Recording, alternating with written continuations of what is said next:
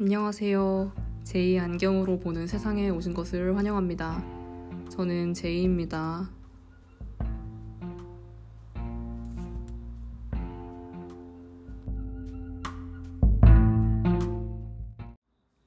네, 여러분, 안녕하십니까.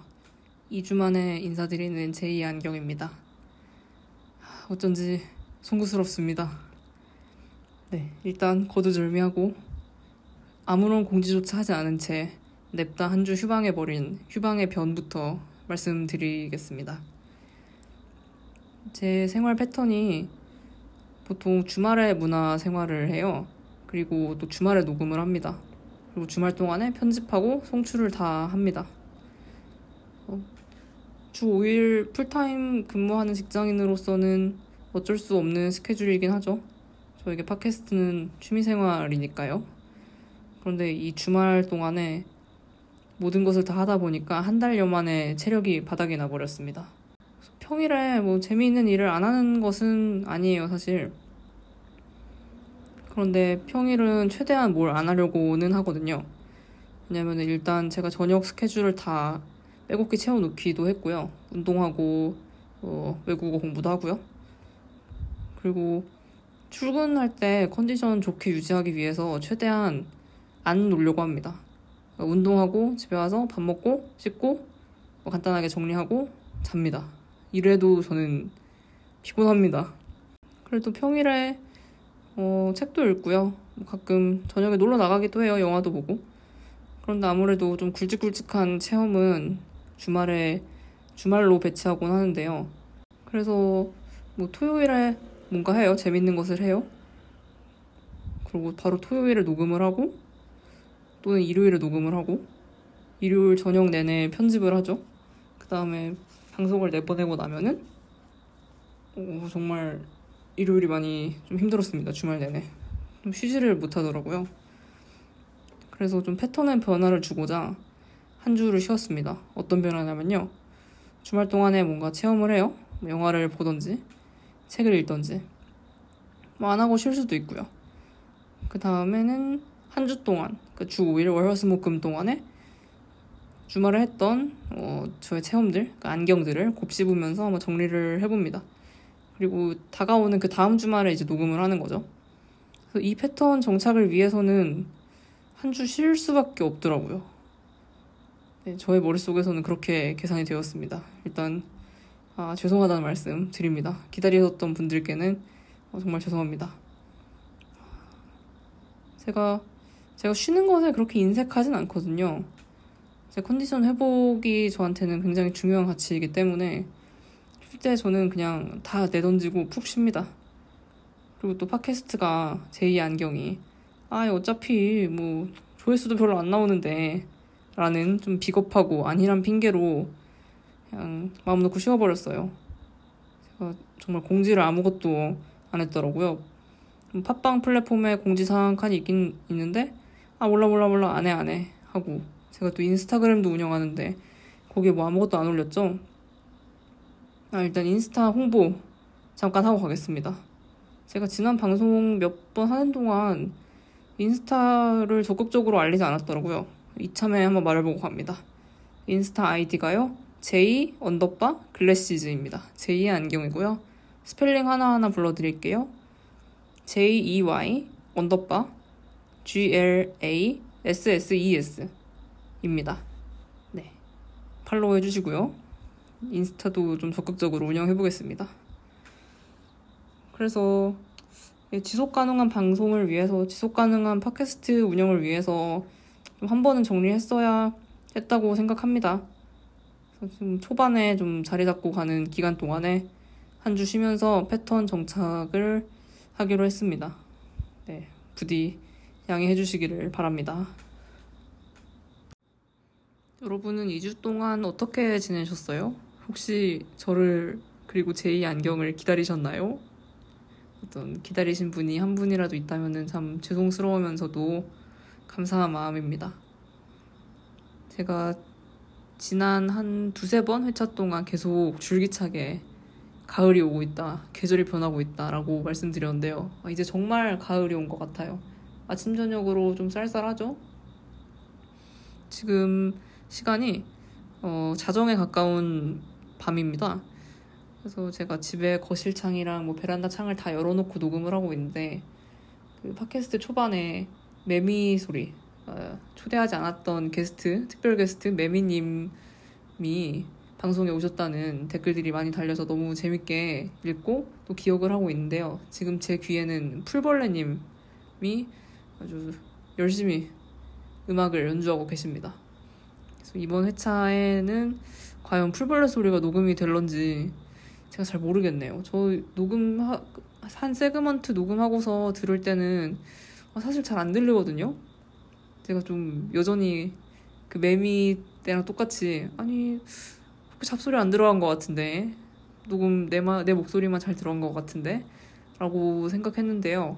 어, 풀벌레 소리 잘 들리시는지 매미님은 가셨지만 풀벌레님이 또 오셔서 부르지도 않았는데 오셔서 어, 좀 고즈넉한 분위기를 연출하고 계신지 댓글 남겨주시면은 저도 한 번 더 귀 기울여서 들어보겠습니다.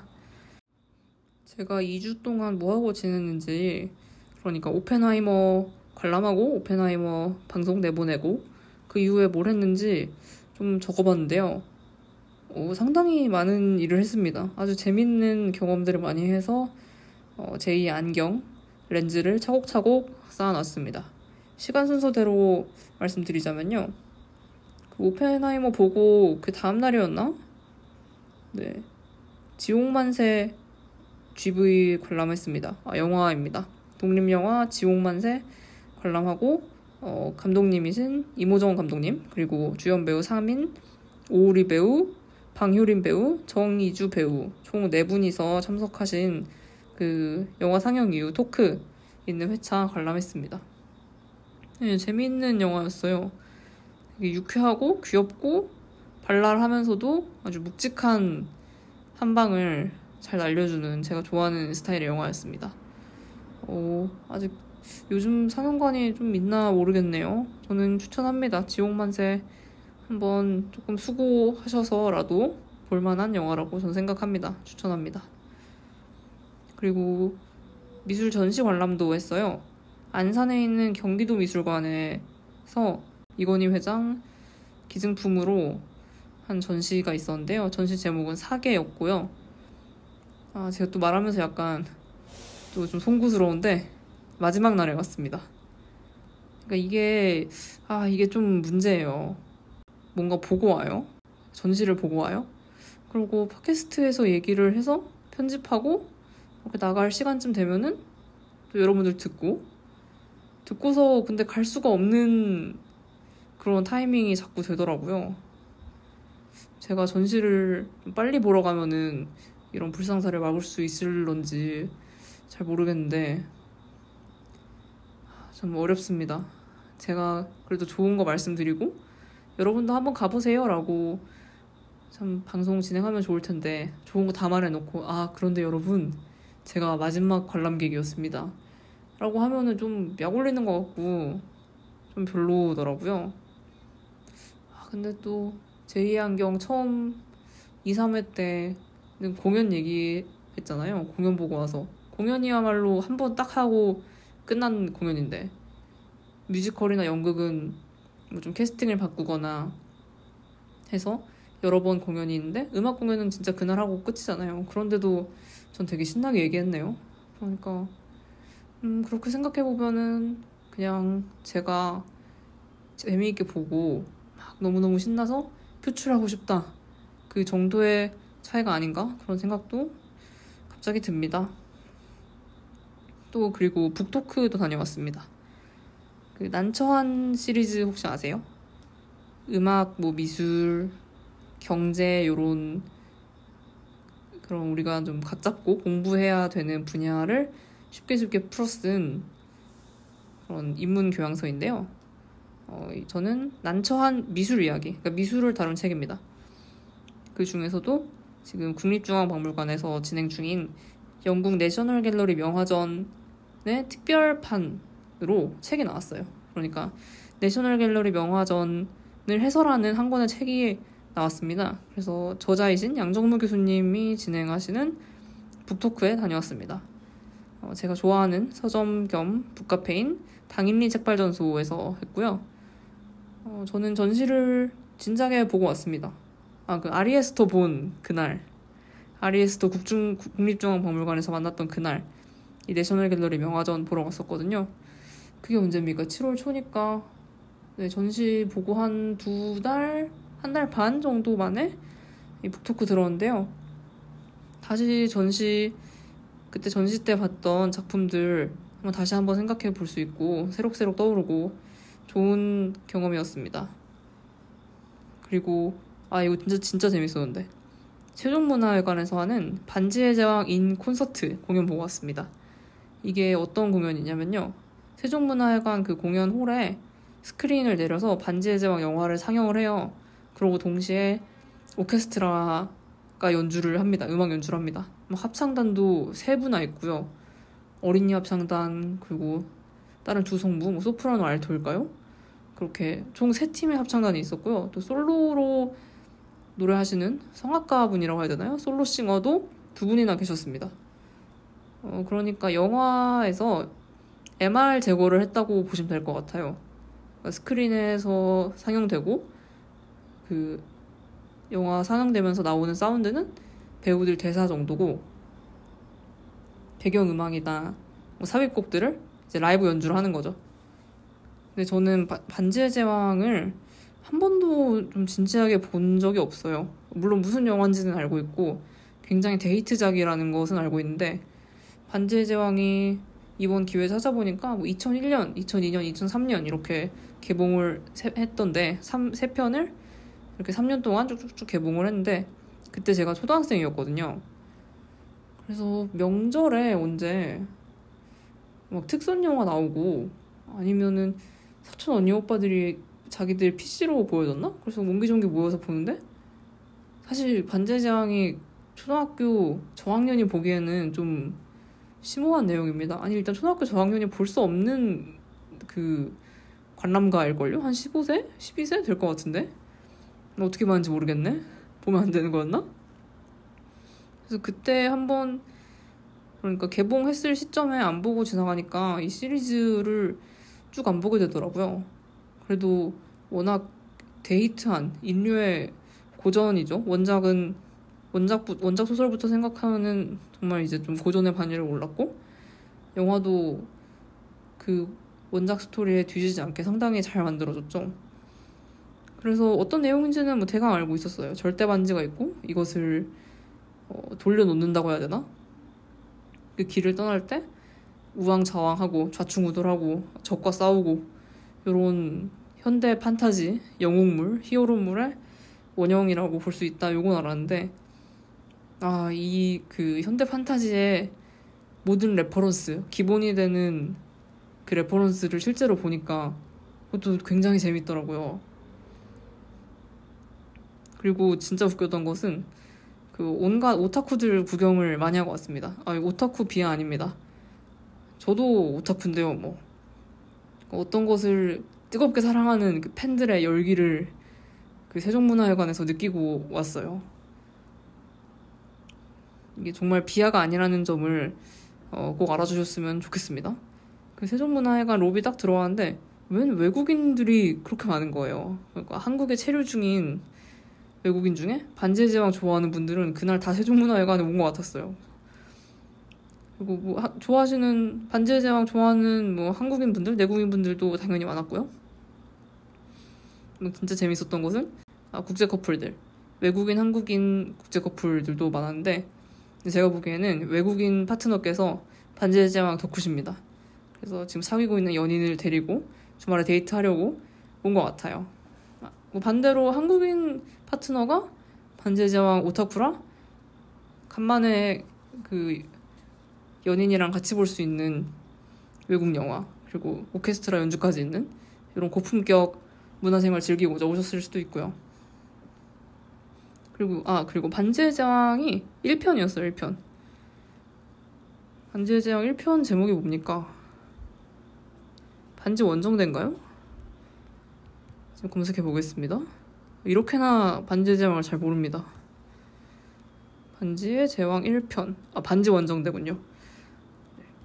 아무튼 반지의 제왕, 반지 원정대 요 편을 상영하면서 오케스트라 연주가 있, 있었던 공연인데요. 이게 반지 원정대가 3시간짜리 영화예요. 228분이군요. 3시간이 넘네요, 심지어. 그래서 이게 영화는 아, 뭐 뮤지컬이나 연극 같은 것은 아예 각본 쓸 때부터 좀 끊어갈 수 있게 썼기 때문에 인터미션을 배치하기가 좋은데 영화는 이거 228분 중간에 끊어가려고 애초에 만들질 않았잖아요. 그래서 이거 한 번에 갈라나 싶었는데 프로그램북을 보니까 인터미션이 있긴 있더라고요. 그래서 100분 상영하고 중간에 20분 쉬고 남은 90분 계산이 맞나요? 아, 이게 228분이 확장판인가 보다. 그래서 3시간이면 180분이고, 그쵸. 한, 영화는 190분짜리였던 것 같아요. 그래서 100분, 초반 100분 상영하고 20분 쉬고, 후에 90분 마저 공연하는 그런 스케줄이었는데요. 저는 이거를 100분을 어디서 끊을지가 너무 궁금한 거예요. 그래서 같이 간 친구가, 아, 이 친구는 반지의 제왕 좋아합니다. 오타쿠입니다. 그래서 애초에 이 친구가 예매를 해서 어떤 뭐 사정이 있었나 봐요. 그래서 티켓 하나 남는다고 같이 가지 않겠느냐 해서 저는 흔쾌히 따라왔습니다. 비록 잘 모르지만 이번 기회에 영화 보면 되는 거고 어쩌면 사랑에 빠질 수 있으니까 즐겁게 따라왔습니다. 그래서 그 같이 간 친구한테 물어봤어요. 이거 100분 하고서 인터미션 끊으면은 어느 시점쯤에서 끊는 거냐? 이던 친구도 어, 뭐 정확히 모르겠는데 아직 보기 전이니까 반지 원정대 결사 결성하고 반지 원정대 결성하고 길을 떠나는 그 시점에서 끊을 것 같대요. 그래서 저는 너무 이해가 안 가는 거예요. 아니 영화 제목이 반지 원정대인데 그 팀을 꾸리는 시점이 영화 시작하고 100분이라고? 1시간 하고 40분이 지난 시점에서 2시간 다 돼가는데 그제서야 팀을 꾸려? 미친 거 아니야? 그런데 정말 영화 보다 보니까 어, 딱 이제 9인 팟이죠. 호빗 네 분이랑 human 두 분, 인간 두 분, 그 아라곤이랑 보로미르 이름 맞을까? 모르겠네. 네, 그렇게 여섯 명 있고 또 누구 있습니까? 아 레골라스, 저 레골라스 엘프고. 그 다음에 또 하나 누구 있지? 아 김리. 이분 종족이 뭐죠? 어쨌든 이렇게 아홉 명을 딱 조직하고 한 화면을 담으면서 여러분은 이제 반지 원정대요. 라고 하는 순간에 딱 음악 끝나고 화면에 인터미션 그렇게 뜨는 게 너무 웃긴 거예요. 와, 진짜 100분 되는 시점에서 팀이 꾸려지는구나. 여태까지는 intro의 intro였어. 그래서 20분 좀 허리 좀 펴고 무릎 펴고 쉬다가 들어와서 90분도 마저 봤고요. 아니 진짜 재밌었던 게 엔딩 크레딧 올라간 동안에도 음악이 나오잖아요. 사실 그때가 영화 음악 감상하기가 제일 좋은 시점이죠. 그리고 솔로 singer들 두 분께서 독창도 하셨어요. 하, 엄청난 음악을 그제서야 듣고 저는 190분 내내 스크린에서 영화 위주로 봤으니까요. 딱 듣고 박수 막 치는데 그 다음에 스크린에 딱 뜬 게 반지의 제왕 2편 두 개의 탑이죠. 반지의 제왕 뭐두 개의 탑 2024년 9월 딱 뜬 거예요. 그러니까 한 1년 후에 이제 반지의 제왕 2편도 마찬가지로 콘서트 형식으로 상영하겠다. 그 예고편이 나오는 것인데 그때 관객들 환호성이 장난 아닌 거야. 막 박수 치고 막 와 소리 지르고 막 허공에 주먹 날리면서 흔들면서 전 그 반응을 보면서도 진짜 빵 터졌어요. 아 이 사람들 진심이다. 진심으로 반지의 제왕을 사랑하는 사람들이 지금 세종문화회관에 빼곡히 모여 있구나. 그래서 참 아름다웠습니다. 그리고 감격스러웠습니다. 그 순간에 내가 있었다는 것이 이 뜨거운 사랑의 현장에 내가 있다는 것이 참 영광이었어요. 그 나오는 길에 포스터 앞에서 사진 찍는데 막 레골라스처럼 활 쏘는 활 쏘는 모션 하는 분도 계셨고 포즈 잡는 분도 계셨고요. 아 진짜 아무튼 귀여웠어요. 깨알같이 귀여운 점 너무 많았고 그 공간에 다 같이 재미나게 보고 같은 그런 에너지, 감성을 느꼈다는 것이 진짜 드문 체험이죠. 재밌었습니다. 그리고 또 북토크 한 번 더 갔다 왔네요. 제가 팟캐스트에서도 소개했었죠. 2023년 여름 한국문학 빅4 여기서 소개한 최은영 작가의 아주 희미한 빛으로도 출간 기념 북소크 다녀왔습니다. 가수 요조님이 진행하셨고요. 이것도 아주 재미있었습니다. 최은영 작가님이나 요조 작가님이나 다 목소리도 너무 아름다우신 분이고 요조님이 직접 책의 어떤 부분을 낭독하시고 그 부분에 대해서 최은영 작가님한테 질문하면서 진행이 되었거든요. 요조님의 목소리로 최은영 작가님이 쓰신 아름다운 문장들을 들을 수 있어서 그것도 참 좋은 시간이었고요. 최은영 작가님 행사에 제가 참여한 게 이번이 처음인가? 전에 어떻게 갔었었나? 뵌 적이 있나? 기억이 좀 애매하네요. 그런데 최은영 작가님 실제로 뵈니까 정말 우아하고 귀여우신 분이셨고 또, 또 제가 약간 또 눈물을 글썽인 포인트가 올해로 최은영 작가님이 데뷔 10주년이시래요. 그러니까 작가 데뷔한 10주년이 되었다라고 요조님이 멘트 하시니까 그 관객들이 다 막 박수를 치면서 축하의 인사를 전하는데 참 그렇게 전 여러 사람이 한마음 한뜻으로 어떤 표현을 할 때 깊은 감동을 받는 모양입니다. 그때 약간 눈물을 찍어냈습니다. 근데 이거 일정이 지금 몇 개입니까? 다섯 개인가요? 미친 것 같은 일정이네요. 저 이 중에 세 개는 평일에 퇴근하고서 했어요. 세 개 맞죠? 어, 그쵸, 그쵸. 그래서, 아, 아까 평일에는 뭐 저녁에 스케줄 다 있고 출근 원활하게 하려면은 컨디션 유지해야 되니까 늦게까지 안 놀려고 한다라고 말해놓고 이게 뭡니까? 너무 잘 놀러 다니는데? 그리고 나 체력 대단한데? 그런 생각이 듭니다. 네, 참 즐거운 2주였습니다. 팟캐스트 한 번 쉬니까 이러면 놀러 다닐 힘도 났나 봐요. 그렇다면 오늘의 주제 제2의 안경 6회 주제는 무엇인가? 이 중에 있는가? 없습니다. 제가 이렇게 가열차게 놀러 다니는 와중에 드라마도 봤지 뭡니까? 어, 그래서 그동안 봤던 2주 아, 동안 봤던 드라마에 대해서 얘기해 볼까 합니다. 첫 드라마인 안경이 되겠군요.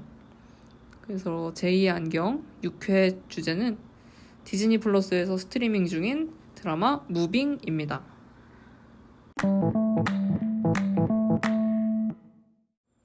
네, 드라마 무빙 요즘에 아주 핫하죠? 인기 많은 드라마죠? 보고 계시는 분이 많이 계실까 궁금합니다. 어, 일단 드라마 무빙에 대해서 간단하게 소개하고 넘어갈까 봐요. 많은 분들이 아시겠지만 강풀 작가의 원작 웹툰이 있는 드라마입니다. 구 다음 웹툰, 그러니까 현재는 카카오 웹툰으로 운영되고 있는 이 플랫폼에서 연재했습니다. 2015년인가? 그때 연재했던 것 같아요. 저는 그 연재되었을 당시에 매주 매주 한 편씩 웹툰 봤던 기억이 납니다. 그리고 이번에 드라마 보면서 웹툰도 정주행을 한번 싹 했어요. 지금 카카오 웹툰에서 일부는 무료 공개되어 있고요. 그러니까 앞에 한 네다섯 개 에피소드는 무료로 보실 수 있고요. 그리고 이용권을 한 장을 줍니다. 그걸로 어, 무료가 아닌 유료 공개라고 해야 될까요? 그 회차를 한번 보고 그러면은 기다리면 무료라고 해서 어, 이용권 한번 쓰고 나면은 쓰고 나서부터 몇 시간 후면은 이용권 또 한 장을 주는 그런 이벤트를 하고 있어요. 이 이용권 캐시로 구매하실 수 있는데 저는 정말 꼬박꼬박 기다려서 이용권 한 장 한 장씩 받아서 한 웹툰 한 편 한 편씩 다 봤습니다. 지금도 하고 있는 이벤트인지 모르겠는데 제가 지난주 지난주에는 3시간 기다리면 이용권 한 장을 줬어요. 이게 또 3담으로 하더라고요. 숫자 3 그리고 기다리면 무료. 아, 원래는 기다리면 무료를 줄여서 기다무라고 하는데요. 3시간 기다리면은 무료로 준다. 그래서 3다무라고 하는 이벤트를 하고 있어서 뭐 아침에 일어나서 한 편 보고 그러면은 점심 전에 한 편 더 볼 수 있고요. 그리고 또 오후 근무하다가 또 한 편 잠깐 볼 수 있고 집에 가기 전에 한 편 보고 또 집에 와서 한 한두 편 더 볼 수 있는 이렇게 집착적으로 한 편 한 편 조회가면서 이용권 써가면서 다 봤습니다. 좀 궁상 맞을 수도 있는데요. 저는 돈을 안 써서 어찌나 뿌듯하던지 근데 돈을 아예 안 쓴 건 아니고요. 캐시 충전을 하긴 했어요. 그런데 또 기가 막히게도 어, 카카오뱅크랑 카카오 웹툰이랑 콜라보 했던 적금에 제가 가입을 했거든요. 그래서 이게 납입 회차를 채우면은 그러니까 몇 주차까지 납입했으면은 캐시를 줘요. 카카오 웹툰에서 쓸 수 있는 캐시를. 근데 제가 이제 한참 삼다무로 무빙 챙겨보고 있는 중에 몇 주차 이제 납입을 하셨으니 캐시를 드리겠다 이런 알림이 와서 아주 기쁘게 그 캐시 탈탈 털어서 어, 웹툰 마지막 몇 편은 그 캐시로 이용권 사서 재미나게 다 읽었습니다. 그리고 이 강풀 작가님이 드라마 대본도 쓰셨더라고요. 그러니까 드라마 엔딩 크레딧 올라갈 때 보면 원작 slash 각본 강풀 이렇게 나옵니다. 그리고 연출하신 분이 그러니까 드라마의 감독님이라고 하면 될까요? 어, 박인재 감독님과 박윤서 감독님이라고 합니다. 이 박인재 감독님은 영화 특별시민 최민식 배우 나오는 영화던데요. 요 특별시민의 감독 각본 하셨고요. 요 특별시민이 이분의 대표작이라고 보시면 될 것 같습니다. 그리고 박윤서 감독님은 마찬가지로 그 영화 특별시민에서 조연출로 참여하셨더라고요. 어, 어, 좀 두 분께 죄송한 말씀인데 제가 이 특별시민이란 영화를 안 봐서 어, 뭔가 길게 말씀드릴 수는 없을 텐데요. 어쨌든 중요한 점은 공동 연출자 두 분이 모두 영화 스태프 경력이 있으십니다. 그래서 그런가 이 드라마 무빙이 저는 한 편 한편 짧은 영화처럼 느껴졌어요. 이게 한 편에 한 40분, 50분 정도 되거든요, 분량이. 그래서 1시간이 채 안 되는 분량인데, 오, 굉장히 소위 말하는 그 영화적 연출. 영화적 연출이 돋보이는 그런 편집이었습니다. 단편 영화보다 조금 긴 시간인데, 그렇다고, 어, 풀 영화, 장편 영화 보다는 짧죠? 장, 요즘 장편 영화 한 2시간, 2시간 반 하니까. 그래서 굉장히 컴팩트한 시간인데, 그 시간 동안 아주 아낌없이 영화적 연출을 팍팍 넣어서 아주 화면도 멋졌고요. 편집도 멋졌고 음악 좋았습니다. 음악은 이따가 또 제가 좀 길게 말할 생각인데 지금 말해버렸네요. 그리고 이 드라마가 총 20부작입니다. 지금은 13회까지 공개되어 있는데요. 아, 이게 또 13회까지만 공개된 거 요건 있다. 좀 아쉬운 점 부분에서 또 길게 말하겠습니다. 어쨌든 20부작짜리 드라마인데 한 분량상으로 따지면은 드라마 3편, 한 서너 편 정도가 영화 한 편의 분량이 되겠죠? 그러니까 이 무빙을 제가 차근차근 보면서 느낀 점이 이게 드라마라기보다는 한 다섯 편짜리 시리즈 영화 같았어요. 뭐 해리포터처럼. 해리포터는 일곱 편 정도 있죠?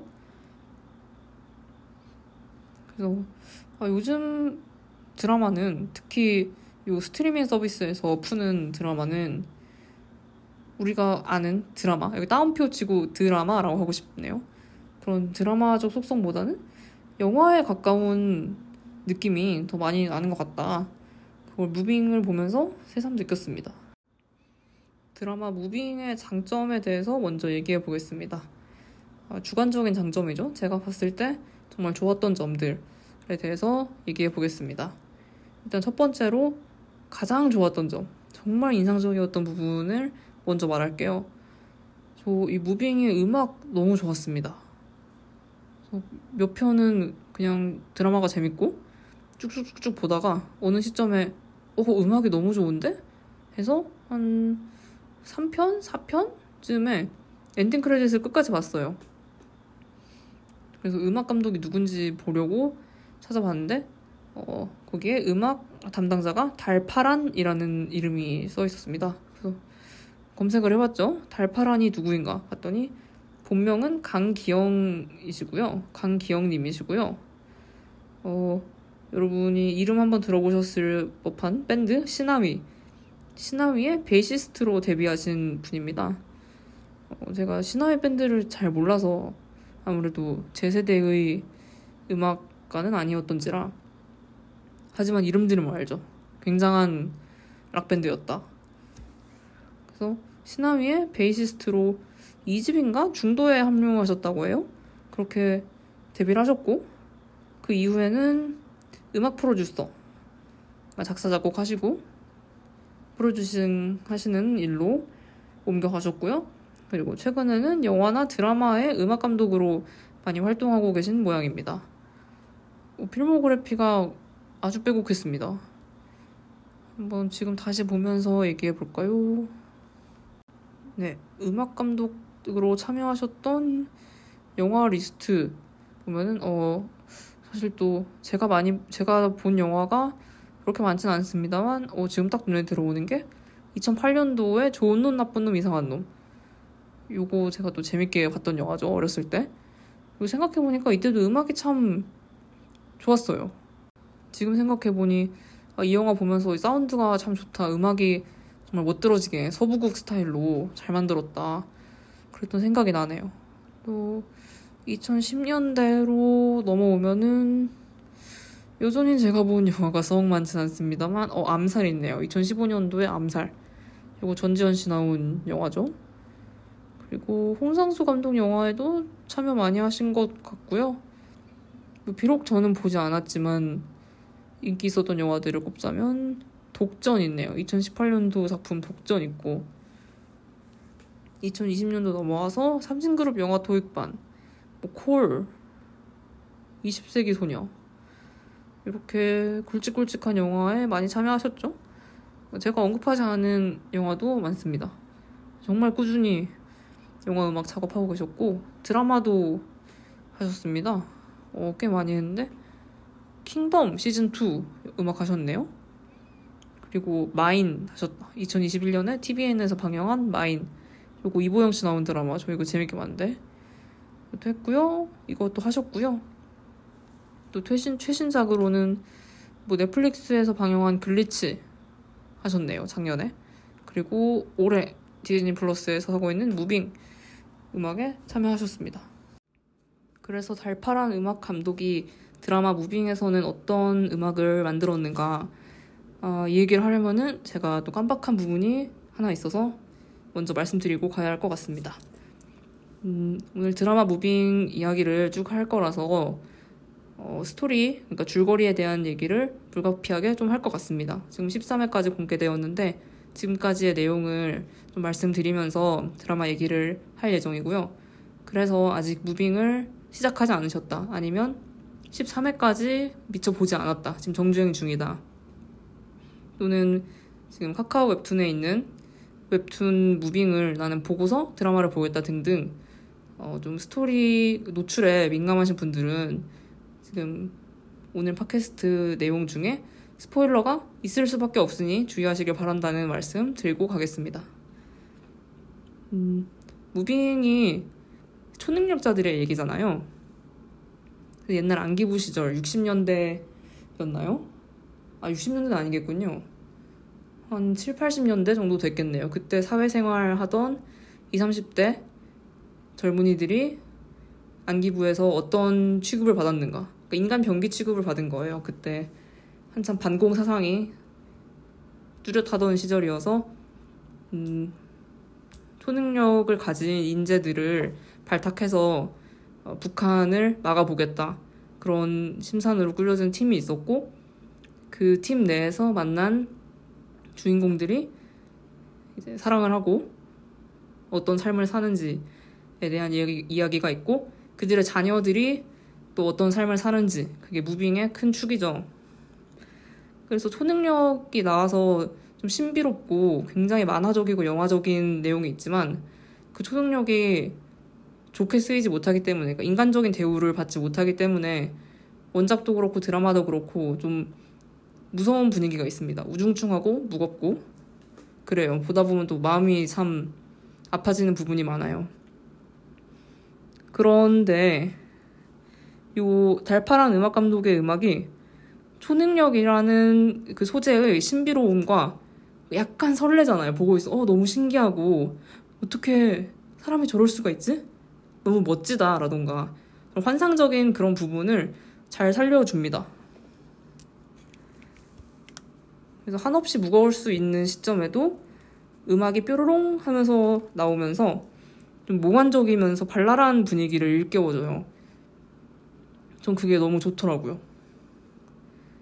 그 초능력이 좀 비인간적으로 쓰이고 주인공들에게 비극적인 결말을 가져다 주는 내용이지만 초능력을 발휘하는 그 순간만큼은 딱 영화적이면서 너무 근사하고 그런 느낌이 들게 음악을 잘 제작하신 것 같아요.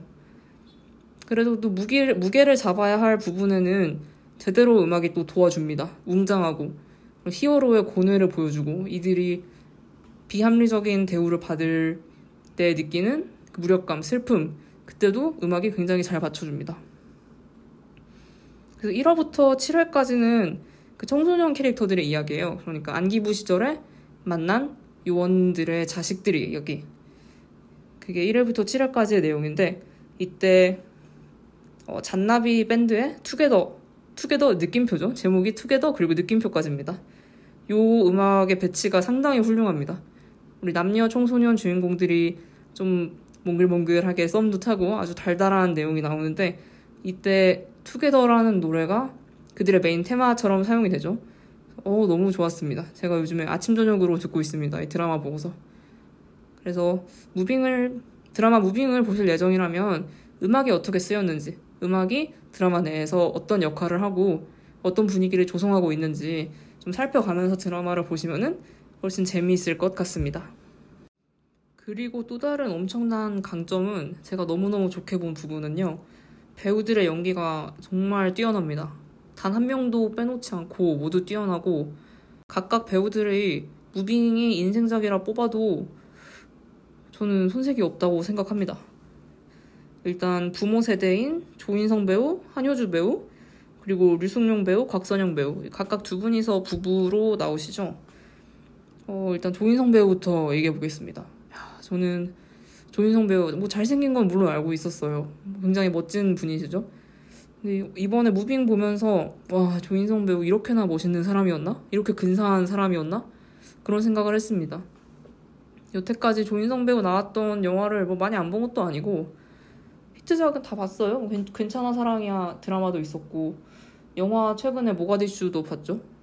또 뭐가 있나 지금 바로 생각이 나지 않는데 어쨌든 조인성 배우 멋지고 근사한 분이시죠. 근데 보면서 크게 그냥 아 뭐 잘생겼지 조인성 멋있지 그런 생각만 하다가 이번에 무빙에서 와 진짜 잘한다. 아주 찰떡이고 너무 멋있고 이게 조인성 배우의 매력이구나 그런 생각이 들었습니다. 조인성 배우 좋아하시는 분들은 영화 무빙 보시면 전혀 실망하지 않으실 겁니다. 그리고 한효주 배우. 한효주 배우에 대해서도 사실 별로 어떤 뭐 생각이 없었습니다. 딱히 이 사람이 어때서 좋고 어때서 싫고가 아니라 그냥 한효주 배우지 끝. 요 정도 무관심에 가까운 정도였는데 아 약간 죄송해지네요 저의 워딩이. 그런데 한효주 배우 좀 이번에 굉장히 놀란 점이 그 20대 때 30대 때의 모습도 연기하고요. 지금 고등학생 아들을 혼자 키우는 엄마 연기도 합니다. 근데 이 고등학생 아들 싱글맘 연기를 너무 잘해요.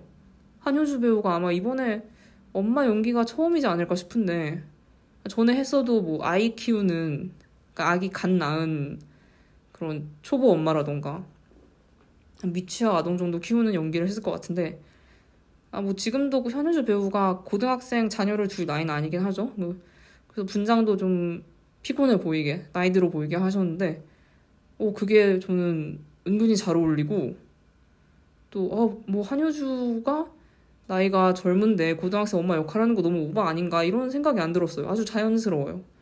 굉장히 잘하셨어요. 그래서, 어, 한효주 배우는 이제 고등학생 엄마 역할도 할 수 있는 배우구나. 그렇게 생각이 들었습니다. 어, 이게 뭐, 어떤 여배우 분들이 좀 불평, 불만을 하는 것이 여자 배우는 나이가 들면 어느 순간부터 뭐 애엄마 역할밖에 안, 안 온다. 뭐또 시어머니 그런 역할만 오게 된다라고 하시는데 그게 좀 안타까운 부분이 있죠. 여자가 나이가 들면은 다 기혼자가 되고 아이 낳은 엄마가 되고 또는 뭐 아들 엄마는 시어머니 되고 딸 엄마는 친정 엄마 되고 이게 아니잖아요. 여자의 일생은 참 다양한데 배우들에게는 여자 배우들은 나이가 들면 그저 엄마 배역만 오는 것이 저도 뭐 좋진 않다고 생각합니다. 그런데 여성 배우로서 어, 한 단계 도약할 수 있는 부분이라고도 생각해요. 그래서 10대 때, 20대 때는 젊은 여자, 뭐 젊은 여자라면 뭐가 있을까요? 로맨틱 코미디라던가, 뭐 직장 생활하는 여자라던가 그런 연기를 하다가 어느 시점이 오면은 엄마 연기를 맡아야 되는 나이가 되긴 하잖아요. 지금 사회적으로 그때 굉장히 엄마 연기를 잘해낸다면은 배우 인생의 또 다른 시, 또 다른 지평이 나 열리는 것인데 전 한효주 배우가 이번에 그, 그 부분을 그 분기점을 굉장히 잘 넘었다고 생각합니다. 그래서 아 이제 한효주 배우는 엄마 역할도 할 수 있는 배우구나. 그것도 고등학생 아들 식당 하면서 고등학생 아들 혼자 키우는 싱글맘 역할도 할 수 있구나. 그래서 감탄하면서 봤습니다. 야, 한효주 배우는 이것도 잘하네. 그렇게 해요. 그리고 류승룡 배우랑 곽선영 배우도 어, 저는 좋게 봤어요.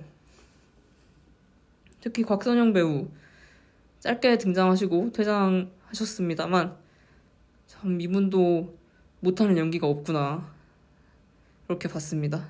재밌게 보고 있습니다. 그리고 또 누가 있을까요? 아 이들의 자녀 되는 이정하 배우, 고윤정 배우, 김도훈 배우 요 세 분은 좀 이제 신인의 배우기도 하죠. 아, 앞서 부모 세대보다는 신인에 더 가까운 젊은 배우들인데요. 아, 또 굉장히 놀라웠습니다. 특히 고윤정 배우. 예쁜 줄 알고 있었는데 이렇게나 예뻤나? 제가 아는 고윤정 배우는 좀 화려한 마스크에 화려한 비주얼. 정말 공주님 같은 그야말로 영화 배우 탤런트 같은 그런 얼굴이었는데 이번에 고윤정 배우 메이크업도 딱히 진하게 하지 않고요. 체대 준비생이에요. 그래서 땀 뻘뻘 흘리면서 운동하는 장면도 찍고 뭐 체육관에서 운, 반팔 반바지 입고 운동화 딱 신고 멀리 뛰기도 하고 계속 뜀박질 하는데 정말 예쁩니다. 그 수수한 모습에서 뿜어 나오는 예쁜 모습 그리고 성실한 모습 그게 참 보기 좋았어요. 고윤정 배우의 팬이 될 것 같습니다.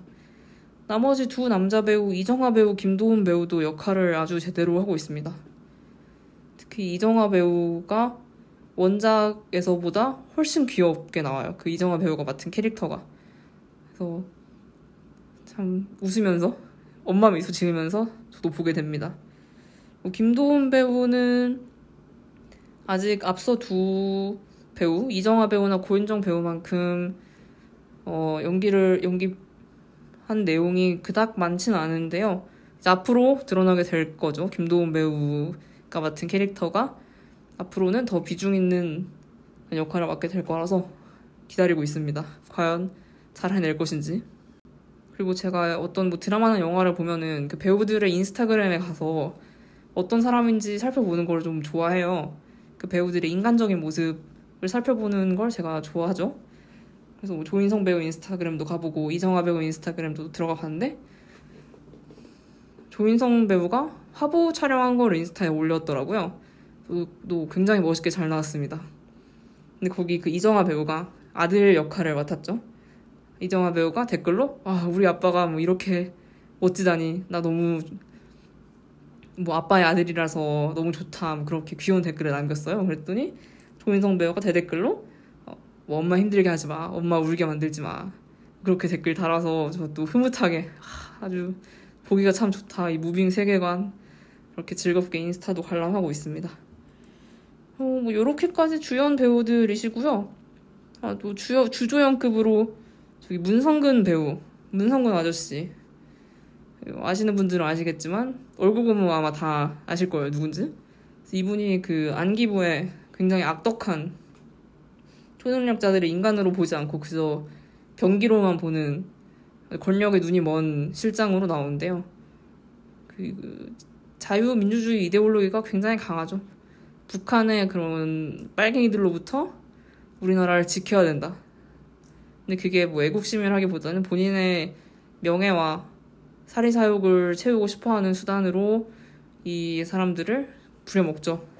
부려먹는 게 뭡니까? 목숨까지 위태하게 만들고 가족들과 헤어지게 만들고 악역입니다만. 근데 저는 이 문성근 배우가 너무 웃긴 게 이분이 어 정치적 신념으로 따지자면은 어 뭐랄까 자유로운 분이시죠. 그러니까 어, 이런 표현을 별로 쓰고 싶지 않은데 소위 말하는 어, 좌파, left-handed, left wing. 보수적으로 잘못된 부분이 보인다면은 거침없이 의견 개진을 하는 일명 따옴표 치고 말하는 겁니다. 따옴표? 정의로운 따옴표.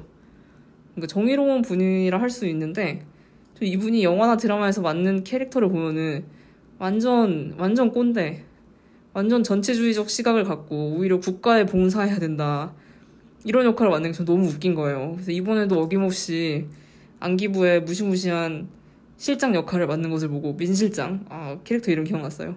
민용준 실장 역할을 맡는 걸 보고 야, 이 아저씨는 어쩜 그렇게 본체랑 맞는 캐릭터랑 이렇게 이질감이 심할까? 그런데 또 캐릭터들 연기도 너무 잘해요. 진짜 국가주의에 눈이 먼 그런 히틀러스러운 역할들. 그 1987이었나요? 민, 6월 민주항쟁 다룬 그 영화? 거기서도 경찰인가 정치인인가 아무튼 그 역할을 하죠. 그때 너무 인상적이었는데 이번에 드라마 무빙에서도 아주 피도 눈물도 없는 그런 역할을 맡아서 제가 깜짝 놀랐습니다. 그리고 드라마 아, 웹툰 원작에는 없었던 드라마 오리지널 캐릭터들도 있죠. 류승범 배우하고 차태현 배우도 나오시고요. 또 부모 세대에서 같이 팀을 이뤄 활동했던 다른 초능력자들도 좀 많이 나오세요. 그래서 그분들도 연기를 굉장히 잘하십니다. 그래서 어, 드라마 무빙을 훨씬 풍요롭게 해주는 그런 조연급들 연기가 마찬가지로 뛰어나기 때문에 드라마 되게 재밌게 보실 수 있을 것 같아요. 저는 추천합니다. 또 다른 장점으로는 어, 각색이 굉장히 잘 되었습니다. 원작자 강풀 작가가 드라마 각본도 썼는데 어, 드라마에 딱 맞게 스토리를 잘 재조립하셨다고 생각합니다. 어, 방금 배우 연기 말씀드리면서 얘기한 것처럼 드라마만의 오리지널 캐릭터들이 있죠. 이들이 확실히 그 웹툰보다 드라마가 조금 확장되는데 많은 기여를 하셨다고 생각합니다. 굉장히 연기 잘하시고요. 그리고 오리지널 캐릭터를 추가한 것을 떠나서 전체적으로 웹툰에서 드라마로 가는 그러니까 볼륨이 좀 커지는 이 컨텐츠의 볼륨이 커지는 방향으로 변화를 줄 때 딱 괜찮은 스토리적 변화를 준 것 같아요. 이게 뭐 웹툰이 좀 평면적이고 한 단계 낮고 드라마가 더 상위의 레벨에 있는 콘텐츠 양식인 것은 아닙니다. 제가 그러, 그런 말을 하고 싶은 것은 아니고요. 드라마는 확실히 음, 참여하는 인원이 많죠. 일단 뭐 배우가 몇 명입니까? 웹툰에서는 그 캐릭터들 다 웹툰 작가 한 명이 그리면 되는데 드라마나 영화로 가면은 그 연기해야 되는 배우가 각각 있고 또 스태프들이 얼마나 많겠어요. 제가 다 나열할 수도 없는 제가 잘 모르는 부분에까지도 참여하는 사람이 한 명한 한 명이 다 있는데 어, 그에 걸맞게 각색을 아주 잘하신 것 같아서 제가 드라마 즐겁게 흥미롭게 보고 있습니다. 앞으로 어떤 마무리가 지어질지 아주 기다리고 있습니다. 이렇게 괜찮은 점이 많은 드라마임에도 어, 무빙에 아쉬운 점이 있긴 있습니다. 그래서 그 부분에 대해서도 얘기해볼까 하는데요. 일단 가장 아쉬운 점은 제가 가장 불만인 점은 일주일에 한 번씩 공개한다는 점입니다. 이거 너무 너무 사악한 공개 행태 아닙니까? 한 번은 다 공개해도 지금 모자랄 판에 일주일에 한 번씩 두세 편씩 공개를 한다니 이거 아, 좀 나쁩니다. 지금은 13회까지 공개되었고요. 총 20부작 중에 13회까지 왔습니다. 지금 7편이 더 남아있어요. 음, 이게 제가 알아봤더니 처음 공개 때 7편을 공개했대요. 그러니까 1회부터 7회까지 한 번에 공개한 거예요. 1회부터 7회까지 고등학생 자녀들의 이야기를 했고요. 아까 말씀드린 이정화 배우, 고윤정 배우, 김도훈 배우가 주가 되는 그 스토리가 7회까지 공개되고요. 그래서 이들이 가진 초능력을 어디서 얻었나? 그 얘기를 이제 플래시백으로 부모 세대한테 가서 초점을 맞춰서 얘기가 진행이 됩니다. 그래서 7회 첫 주차에 7회 공개하고요. 그 다음 주에 2회, 2회, 2회 공개해서 어, 1회부터 7회까지 한 번에 공개하고 그 다음 8, 9회, 10, 11회, 12, 13회까지 지금 공개가 되어 있습니다. 그러니까 3주 더 남았네요. 14, 15회 공개하고 16, 17회 공개하고 18, 19, 20 3편 더 공개한다고 합니다. 그래서 한 추석쯤에 9월 마지막 주쯤에 이제 완결이 나겠네요. 참 지금 제가 뭐 이거, 기, 이거 기다리느라 무빙 공개 기다리느라 너무 힘들고 피가 바짝바짝 마르고 어, 그 정도는 아닌데요. 그 정도 아니라긴 제가 배우들 인스타 가서 막 댓글 하나까지 대댓글까지 다 보고 있고 이렇게 팟캐스트까지 하고 있는 게 약간 쿨한 척 실패한 것 같습니다만 아 예 실패했어요. 주간 공개 패턴 요거 좀 자제해 주시길 바랍니다. OTT 운영자 여러분들. 그냥 한 번에 다 공개하면 안 돼요. 그리고 그 다음으로 조금 그랬던 점은, 아쉬웠던 점은, 아쉽기보다는 이건 저에게는 단점인데요. 좀 폭력적입니다. 생각보다 많이 폭력적이어서 저는 되게 놀랐어요. 이게 처음 1회 재생시키려고 할 때, 이게 18세 미만 시청 불가라며 관람 등급이 청소년 불가더라고요. 청소년 시청 불가 등급이더라고요. 그래서 성인 인증을 받으래요. 저는 원작 웹툰을 봤으니까 이게 이게 성인만 볼 수 있을 드라마일 얘기가 없는데 1회부터 7화까지는 심지어 고등학생 친구들 얘긴데 이걸 왜 성인, 성인 인증을 받아야 하나 조금 잘 모르겠었는데 보다 보니까 심지어 7회까지 보는 중에 아주 납득을 했습니다. 이게 1회부터 7화까지만 해도 고등학생 친구들의 얘기긴 해도 중간중간 부모들의 어두운 과거 그리고 그 부모 세대를 다시 발견해서 이들을 처치하려고 하는 내용이 있기 때문에 어, 좀 잔인한 장면이 나와요. 전투 장면, 액션 장면이 나오는데 그때 액션을 아주 멋있게 치고받고 각 맞춰서 싸우면서 그게 긴장감을 높이는 수준이 아니라 좀 잔인하게 끝냅니다. 그리고 심지어 잔인한 그 장면에서 카메라가 돌리지 않아요. 그러니까 뭐 예를 들어 누웠던 캐릭터가 뭐 총을 맞아요? 총상을 입어요? 그러면은 어, 보통의 영화에서는 그러니까 좀 덜 잔인한 영화는 총 맞는 사람을 비추지 않고 뭐 총 쏘는 사람을 비춘다거나 아니면은 소리만 사운드만 탕 해서 아 누군가가 총을 맞았구나 이 사람 죽겠구나라고 관객들이 이해를 하는데 어, 드라마 무빙에서는 그 총을 맞는 장면, 총을 맞고 괴로워하고 상처 입는 그 장면, 죽어가는 장면을 다 보여줍니다. 총 말고도 다른 형태로 상해를 입어서 치명상을 입어서 죽는 사람들이 굉장히 많이 나오는데 그때 카메라가 도, 카메라를 돌리지 않아요. 고스란히 비춥니다. 저는 그걸 처음에 보고 너무 놀랐어요. 아, 아니 이거를 그대로 찍어서 내보낸다고? 이래서 청소년 관람 불가 판정을 받았구나. 그래서 성인인증이 필요했구나 싶었고요. 폭력성이나 잔인함을 떠나서 이 사람이 죽는 장면을 실제로 찍을 수 없지 않겠습니까? 그러니까 총 맞는 장면은 직접 찍으면 안 되죠. 그럼 진짜 죽으니까 배우가. 그래서 그래픽으로 처리를 해야 되는데 어, 그 그래픽이 조금 조악합니다. 사람 죽는 거를 이렇게 표현을 해야 이렇게밖에 표현을 못 하나 좀 더 멋있게 표현할 수 있지 않을까 그런 생각을 했거든요.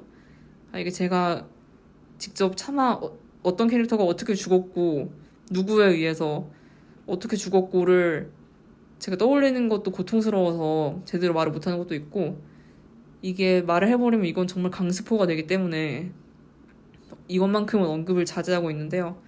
한번 보시면은 굉장히 잔인하게 어떤 캐릭터가 최후를 맞이하면서도 좀 피식하게 돼요. 아, 이거를 이렇게 보여주면 안 되지. 좀 그런 생각이 전 든 장면이 있었어요.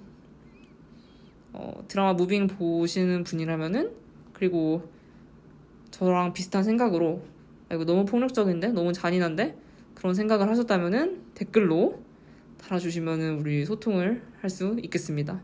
댓글 많이 달아주세요. 그래서 13회까지 공개된 지금 드라마 절반을 넘었네요. 지금까지의 평가를 해보자면은 뭐 이것저것 다 따져봐서 점수를 매겨보자면 어, 디즈니 플러스가 안타 제대로 쳤네 라고 한 줄로 정리할 수 있겠습니다. 네, 디즈니 플러스에서 오리지널로 만든 한국 드라마는 제가 이번에 처음 보는데요. 오, 만족스럽습니다. 디즈니 플러스가 이런 식으로 계속 한국 오리지널을 만들어 준다면은 앞으로 디즈니 플러스 쏠쏠하게 성장할 수 있을 것 같고요. 디즈니 플러스만의 콘텐츠의 미래가 밝습니다. 저는 이렇게 평가하고 싶네요. 그래서 지금으로서는 남은 7편 더 남은 7편도 무사히 마무리 지어주었으면 좋겠습니다. 여태까지 해온 퀄리티로 나와주고 이제 본격적으로 절정의 사건으로 가게 되는데 그때 또 멋진 액션 마저 보여주시고 아, 너무 잔인하진 않았으면 좋겠네요. 우리 배우분들 지금까지 연기 잘 해오셨으니까 마지막 7편도 지금 톤 유지해 가면서 연기 잘 보여주면은 저는 마지막까지 기쁘게 무빙 드라마 마무리 할 수 있을 것 같습니다. 기대 많이 하고 있습니다. 네, 2주 만에 돌아온 제이 안경 6회는 디즈니 플러스 드라마 무빙에 대해서 이야기해봤습니다. 어, 제가 업로드 한 주 쉬는 동안 그리고 이번 회차 녹음 준비하고 또 녹음하는 동안에 이런저런 생각을 참 많이 했습니다. 어, 일단 제이 안경이라는 팟캐스트 자체가 저란 사람, 그러니까 제이라는 저란 사람이 어떤 것을 보고 뭐 듣고 느끼고 즐기고 이게 너무너무 재밌어서 참을 수가 없어서 표출할 창구가 필요해서 시작한 팟캐스트인데요. 어, 근데 이게 한 달 만에 마음이 식어버렸다. 이 자체가 좀 어이가 없기도 하고 제 스스로에게 실망 아닌 실망도 약간 했어요. 근데 또 인생이 제가 늘 자주 하는 말인데 어떻게 매번 뜨거울 수 있겠습니까? 어떻게 매번 그렇게 불같이 사랑하고 막 안달이 나고 이런 일이 얼마나 많겠어요. 사실 살면서 몇 번이나 있겠어요. 그때 기분에 좀 취해서 이 팟캐스트를 시작하기는 했으나 결국 이 팟캐스트를 이어가는 그런 마음가짐은 아주 아주 뜨겁고 좋아서 죽겠는 그런 강렬한 마음이 아니라 적당히 좀 미지근하게 또는 미지근 이상으로 따뜻하게 그러니까 미지근과 팔팔 끓는 그 사이 어딘가의 온도로 일을 지속시켜 나가는 게 아닐까 그런 생각을 했습니다. 꼭 팟캐스트뿐만이 아니라 우리가 하는 모든 일이 우리가 이어가는 모든 인간관계가 그렇겠죠. 시작은 굉장히 뜨거운 마음에 불타올라서 시작했을지 모르겠으나 요거를 끌고 가는 힘은 오히려 시작 때만큼 뜨겁지가 않다. 조금 식은 듯 아닌 듯한 그 정도 상태로 우리는 어떤 일을 계속 끌고 나가는 거죠. 그게 지속성이고요. 그래서 어, 반드시 내 마음에 심금을 울리는 내 인생의 방향을 살짝 바꾼 그런 콘텐츠를 만나야지만 팟캐스트 한 회를 생성하겠다는 그런 마음은 버리기로 했습니다. 적당히 재미있게 보고 아 이거 재밌어서 친구랑 좀 수다 떨고 싶네. 친구를 만난다면은 너 요즘 이거 봐? 라고 물어볼 수 있을 법한 그런 것만으로도 팟캐스트 채워나가도 재미있지 않을까요? 그리고 막 너무 잘하려는 그 마음. 솔직히 그 마음 때문에 한 회 쉰 것도 있죠. 그냥 적당히 해서 편집해서 내보내면은 되는데, 어, 이게 잘하고 싶은 마음이 앞서다 보니까 완벽하지 않으면은 뭐 팟캐스트 내보내지 않겠어. 그 마음으로 한 회에 냅다 쉬어버린 측면도 뭐 없지 않아 있습니다. 인정하겠습니다. 그 마음. 그런데 세상에 또 완벽한 것이 어디 있나요? 이거 제가 팟캐스트 하는 동안 얘기를 한번 했을 법도 같은데? 저는 세상에 완벽함이라면 없다고 생각합니다. 있으면은 사기예요. 존재할 수가 없어요. 그냥 적당히 잘하는 정도, 아니, 잘할 필요도 없이 그냥 한다. 그냥 하기만 해도 남들보다는 오히려 잘 날 수가 있다. 왜냐면은 하는 사람이 없거든. 실천을 하는 사람이 굉장히 드물기 때문에 뭔가 한 번 하고 두 번 하고 계속 하다 보면은 어느새 탁월함의 영역에 간다고 저는 생각을 해요. 그래서 요 마음 되새기면서 그러니까 미지근하게 계속 이어나가기. 이게 첫 번째고 두 번째로 완벽은 없다. 사실 일맥상통하죠. 세상은 미지근한 것을 완벽하다고 하지 않으니까요. 펄펄 끓거나 완전 얼어붙어야 그렇게 양극단으로 가야 그게 맞고 뛰어난 거고 완벽한 것이라고 보는 경향이 있는데 어, 저는 그렇게 생각하지 않고요. 제2 안경이라는 팟캐스트도 그 점에 그 점을 지향하며 계속 이어나가겠습니다. 네, 드라마 무빙 보고 계신 분들 저랑 같이 남은 3주 동안 어, 7회차 마저 더 즐겨보기로 하고요. 어, 드라마 무빙 보고 싶으셨던 분들, 볼 생각이 조금 있었던, 있으셨던 분들, 하지만 실행에 옮기지 않으셨던 분들은 제이의 안경 6회가 무빙을 시작하는데 조금 도움이 되었으면 그런 뽐뿌질이 좀 되었으면 좋겠습니다. 그리고 어, 무빙 말고도 어떤 드라마 요즘 재밌게 보고 계신지 댓글 남겨주세요. 각자 청취하고 계신 플랫폼의 댓글로 남겨주시면 저희 또 드라마 수다 재밌게 떨 수 있고요. 인스타그램 팔로우 한 번 더 부탁드리겠습니다. 인스타그램 아이디가 j underbar glasses 알파벳 하나하나 말씀드리자면 jey underbar glasses.입니다. 이 팔로우 해주시면은 네, 소식 간간히 올라가고요. 네, 여러분 제2의 안경 6회 이번에도 들어주셔서 감사하고요. 저는 다음 주에 또 적당히 미지근한 마음으로 그리고 완벽해지려는 마음 없이 적당히 할 거 하는 그런 마인드로 편안하게 다시 돌아오겠습니다. 감사합니다.